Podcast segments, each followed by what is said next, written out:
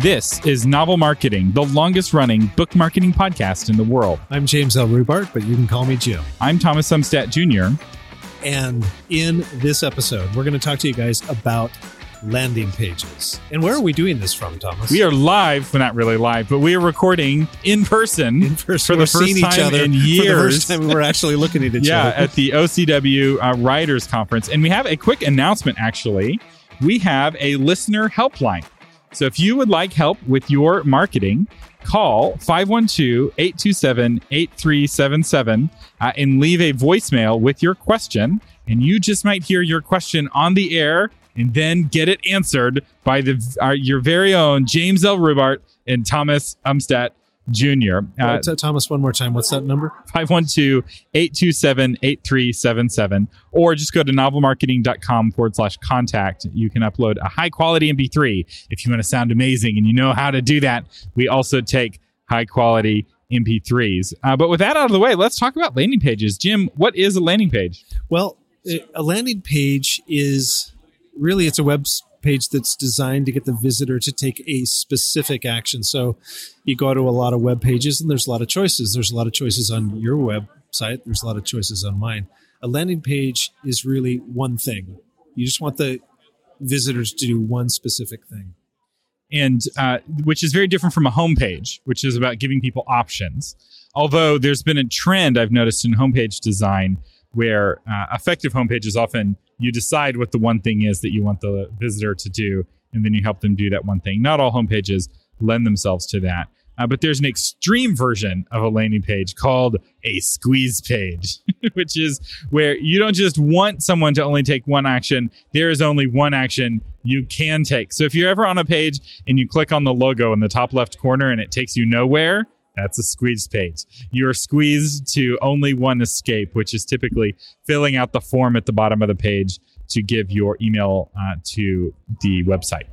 And typically, landing pages are educational in the sense that they're helping answer any questions or objections someone has about taking that specific action. So we want them to do something, and that page is saying why you indeed need to take that action. They're giving motivation, emotional cues to get that person to for example, leave that email address. Yeah, and uh, another thing that's interesting and unique about landing pages is that they're often not in the menu of the website. So you have home, about, books, contact, and whatever other pages, blog.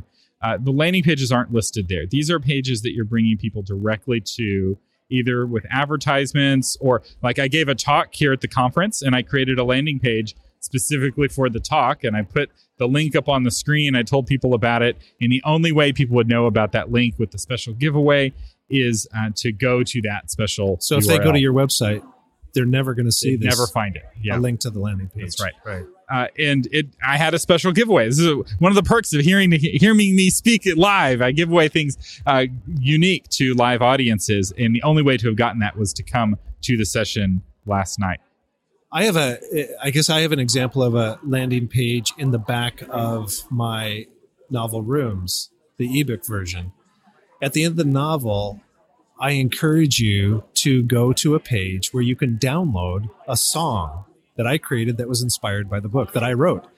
Well, that's the only purpose is to go to that page, get the song, and I get your email address. So that's that's a landing page that benefits me with your uh, email address, and then you sub- have subscribed to my newsletter. You get an email address for the price of a song. yeah, the price of a song. Yes, exactly.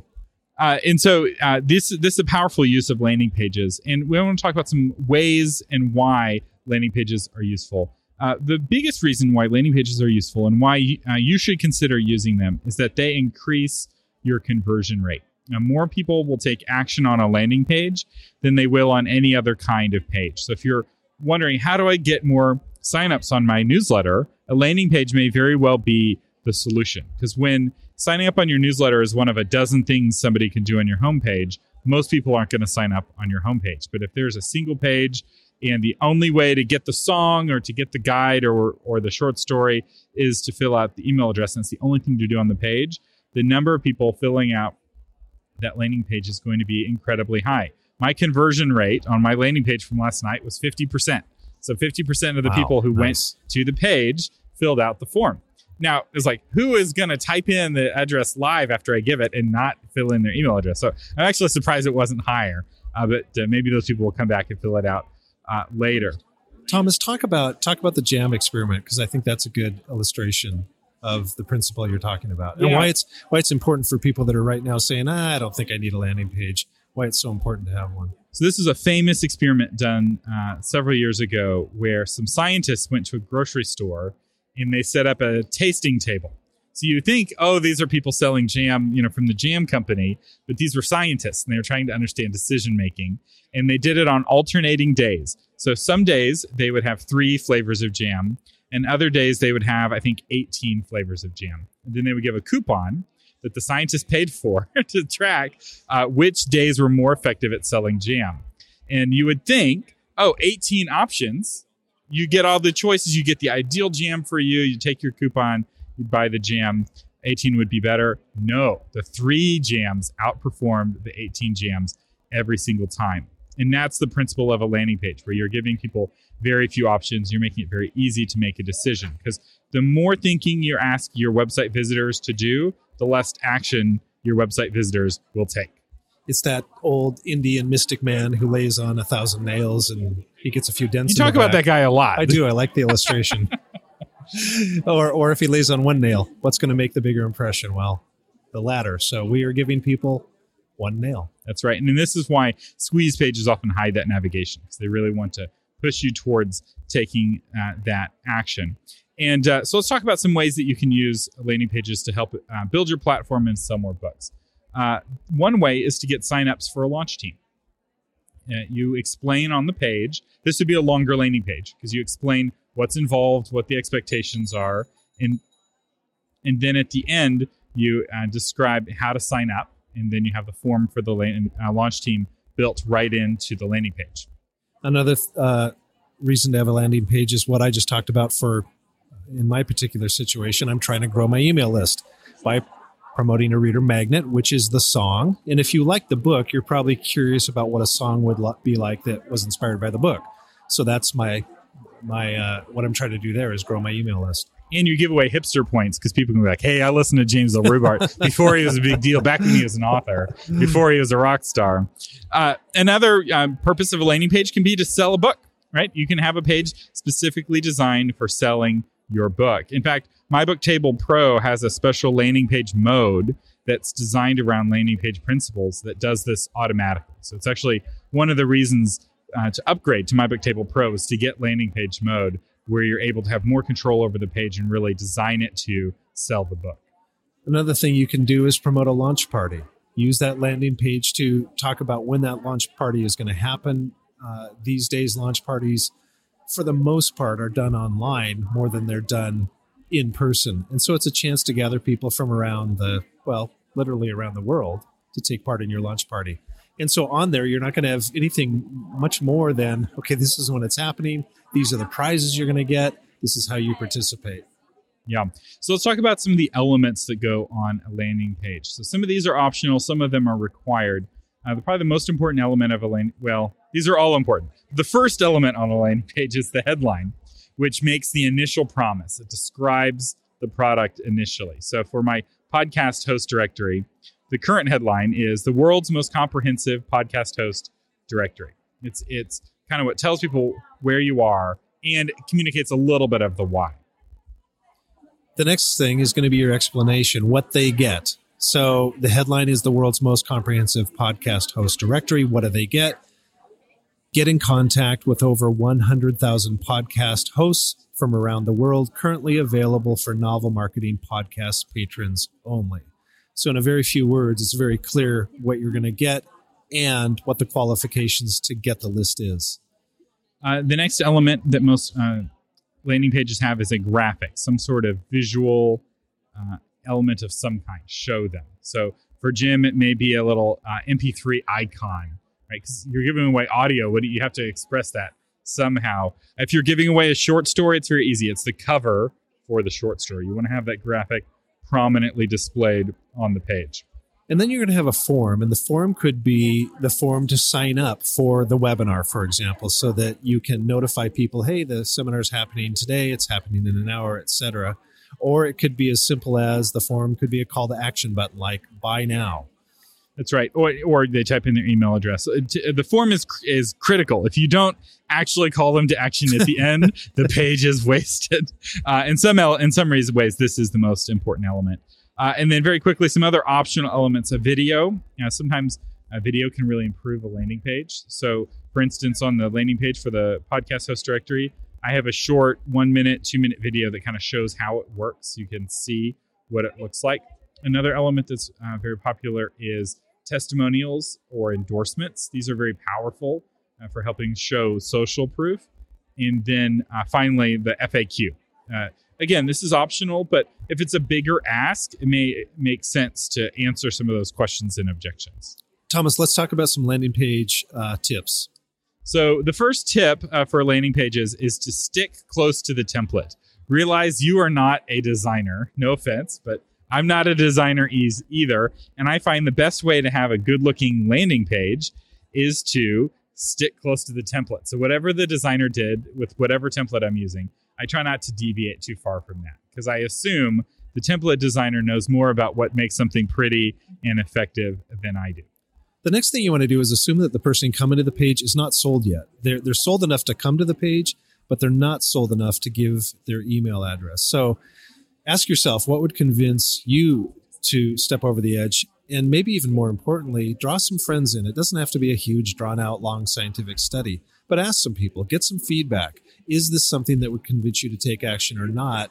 Uh, use your friends to get some critical feedback on that another thing that's really important these days is make sure your landing page is mobile responsive if you are buying ads on facebook driving people to this landing page a lot of people use facebook on their phones when i was speaking live in front of an audience, pretty much everyone visiting the landing page is on their mobile phone. Some people, you know, wrote down the address and maybe they'll do it on their computer later. But my expectation was the mobile version was the primary version that people were visiting. Another thing you want to do is have your buttons complete a sentence. We're used to filling in the blanks. It's just it's, it's kind of the way we grew up in school and all those kind of things. So, for example, for me, um, I uh, on my page, I want to and the blank that I fill in for them is I want to hear the song, Jim, or send me the song, Jim. So, so you're giving them the action that you want them to take, and they're reading it as if they're already doing it. Yeah, no one ever wants to submit. So, if the button at the end of your call to action form is submit, you're doing it wrong. so you want to put that benefit into the button. So download the free guide or listen to the free song or read the short story or sign up for the webinar, something along those lines where they're reminded about the why. Remember, this is all about making it as easy to make to take action as possible. Keep the page focused. We're back to the jam and the nail, the nail through the Indian mystic man's back. But keep it keep it focused. You really have one goal. This is the Billy Crystal one thing principle. There, there's just one thing you're really after. So it's easy to get distracted. Please don't yeah, don't mention the sequel, right? Uh, if you have a sequel to your book, that the, the landing page is not the place to talk about the sequel. You're talking about just the one book you're trying uh, to sell. And along those same lines, you want to answer the why. When and by this, I mean, why should I buy this book? Why should I sign up for your newsletter? Why should I become a member of your launch team? The stronger the why, which in some senses is the whole point of the landing page is to explain the why and then make the how really easy. The stronger the why, the more successful the landing page is going to be.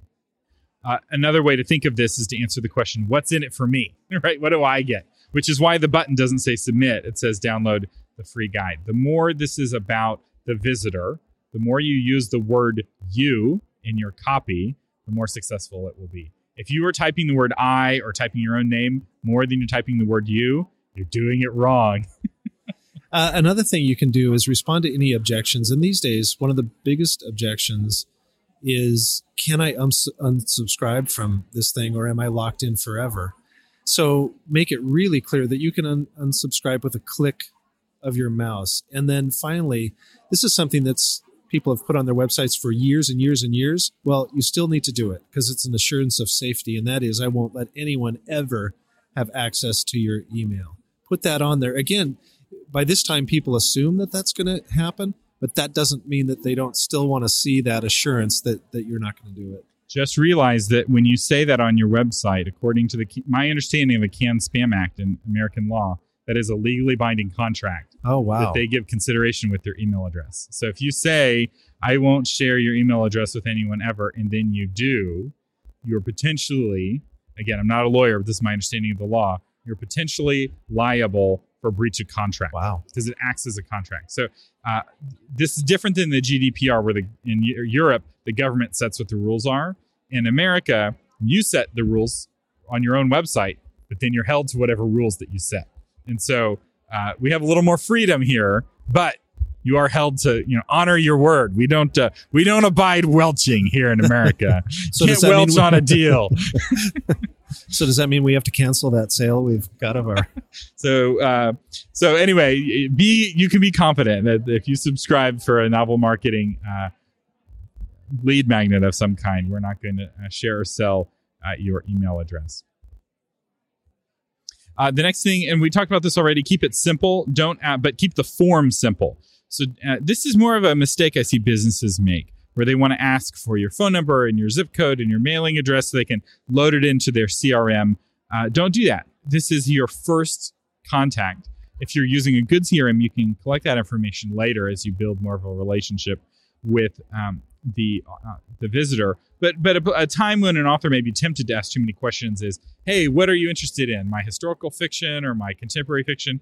This is not the time to find that. No, this out. is first date. Yeah, this is first date. So keep it keep it simple. And then finally, um, go ahead and do some split testing. We're going to give you in a second here some tools for creating landing pages. As it turns out, they're very easy to create, so there's no reason not to do some split testing to see what kind of landing page is more effective. So you're going to create two and you're going to test which one responds better. In split testing is where you create two versions and you test them with science. And we have an episode actually on split testing. We'll put a link in the show notes for those of you. This is for split testing ads, but the principles uh, stay the same. This is advanced though. So if the idea of split testing stresses you out, don't worry a landing page not split tested is still better than no landing page at all. And I'll also say you need hundreds of people filling out your landing page before the split test will give you viable information. So for the first step is to get lots of people coming before split testing is helpful. Okay, Jim, what are some Tim some some some tools to make landing uh, page creation easier? Some uh, Tims and tools. So leadpages.net is a site that you should go ahead and check out. Um, they are expensive. They are the top of the line solution. But if this is something where you realize you can generate a lot of revenue, you can develop a lot of leads, this is one of the solutions that it's kind of, I don't know, you'd call it the Ferrari. Um, it's $25 a month for is their starter price. So you have to be really doing something profitable to make leadpages.net worth the money. But they are considered by many to be the best in the best in the business. Uh, they're not what I use though. so I use uh, Divi, which is a WordPress theme that makes it really easy to make landing pages on your own website pages. Yeah, that's fully built into the website. But here's the thing: since the landing page isn't really a part of your website, it doesn't have to be built on your website. You don't have to build it with Divi. In fact, the one that I threw together yesterday, really quickly for my talk, I built in ConvertKit. So ConvertKit has a landing page builder, as does MailChimp, which I think is what you use. That's what I use, MailChimp. And again, for me, Thomas is much more techie than me. So for a guy who's not good at technology, MailChimp is just really easy to, easy to use. And uh, for those, I know we have a lot of MailerLite listeners, so we'll throw y'all a bone. MailerLite also has a landing page builder. And for a lot of folks, this is actually the easiest place to build your landing page because the one thing MailChimp integrates really well with is MailChimp. So if you build your landing page with MailChimp, you know for sure the email address is going to show up in your account, as with the others. Uh, and then uh, your website builder, you may be using Di- um, Beaver Builder or Page Builder. There's a lots of WordPress page builders that make landing page creation really easy. So you may already have a landing page tool built into your website, especially if you spent a good amount of money on your website. The more you spend on the website, the more likely you are to have a landing page builder. And then, of course, MyBookTable Pro has a landing page mode for your books. It doesn't have a full on landing page builder for landing pages for other things, but in terms of selling a book, it does have that landing page mode. And I know many of our listeners use MyBookTable Pro, and it's just a matter of turning it on for that individual book. Speaking of my Booktable Pro, Thomas, who is our sponsor this week? Our sponsor is My Booktable Pro. so yeah, uh, the so we've already talked a lot about. It. I won't t- talk too much, but um, patrons save twenty five percent on My Booktable Pro. And so uh, the best way to buy my book table is to first become a patron for $2 and then save your 25%. Your patronage will make save you money on the very first month and you can find out more at mybooktable.com. Uh, my book table is only for wordpress.org websites, but it allows you to quickly and easily create book pages and um, it's very popular. And speaking of patrons, and we love our patrons, the featured patron for this week is Jennifer Lamont Leo with her book, You're the Cream in My Coffee. It's 1928. Small town woman Marjorie Corrigan travels to Chicago and thinks she sees her first love, believed killed in the Great War, World War One, alive and well. Suddenly, everything in her life is up for grabs, and Jenny is a great writer. You can check out her book, You're the Cream in My Coffee on Amazon, and we will have a link in the show notes. So, Jim, we're here at the OCW Writers Conference. How's the conference going for you it's, so far? It's, it's good. There's little time to breathe, but it, for, at this particular conference, I'm loving it because I get to be with you. I get to be with Randy. I get to be with Susie. We've got four member of our mastermind group in attendance, and on top of all that, Darcy is here, my wife. So it's it, I'm, I'm loving it. Jim has a celebrity wife. Everyone once once he brings his wife, no one wants to hang out with Jim anymore. Right. They just want to hang out, Darcy. hang out with Darcy. Yeah, I'm enjoying uh, being in the Pacific Northwest. Yeah, because for you, this is my stomping ground. Right. This is your this backyard. Is, yeah, this yeah. is my backyard. For me, it's like, ooh, it's this exotic place of of Oregon. Uh, and I will say, people take their coffee really seriously oh, boy. here. This yes, is, yes. Uh, it. I don't know if the coffee is better, but they're definitely more intense about it. uh, and and uh, well, the coffee's pretty good. And um, another thing I've, I've, noticed about Portland is that everyone here knows what gluten is. You don't ever have to explain gluten. This whole city has gotten an education. Well, they're progressives.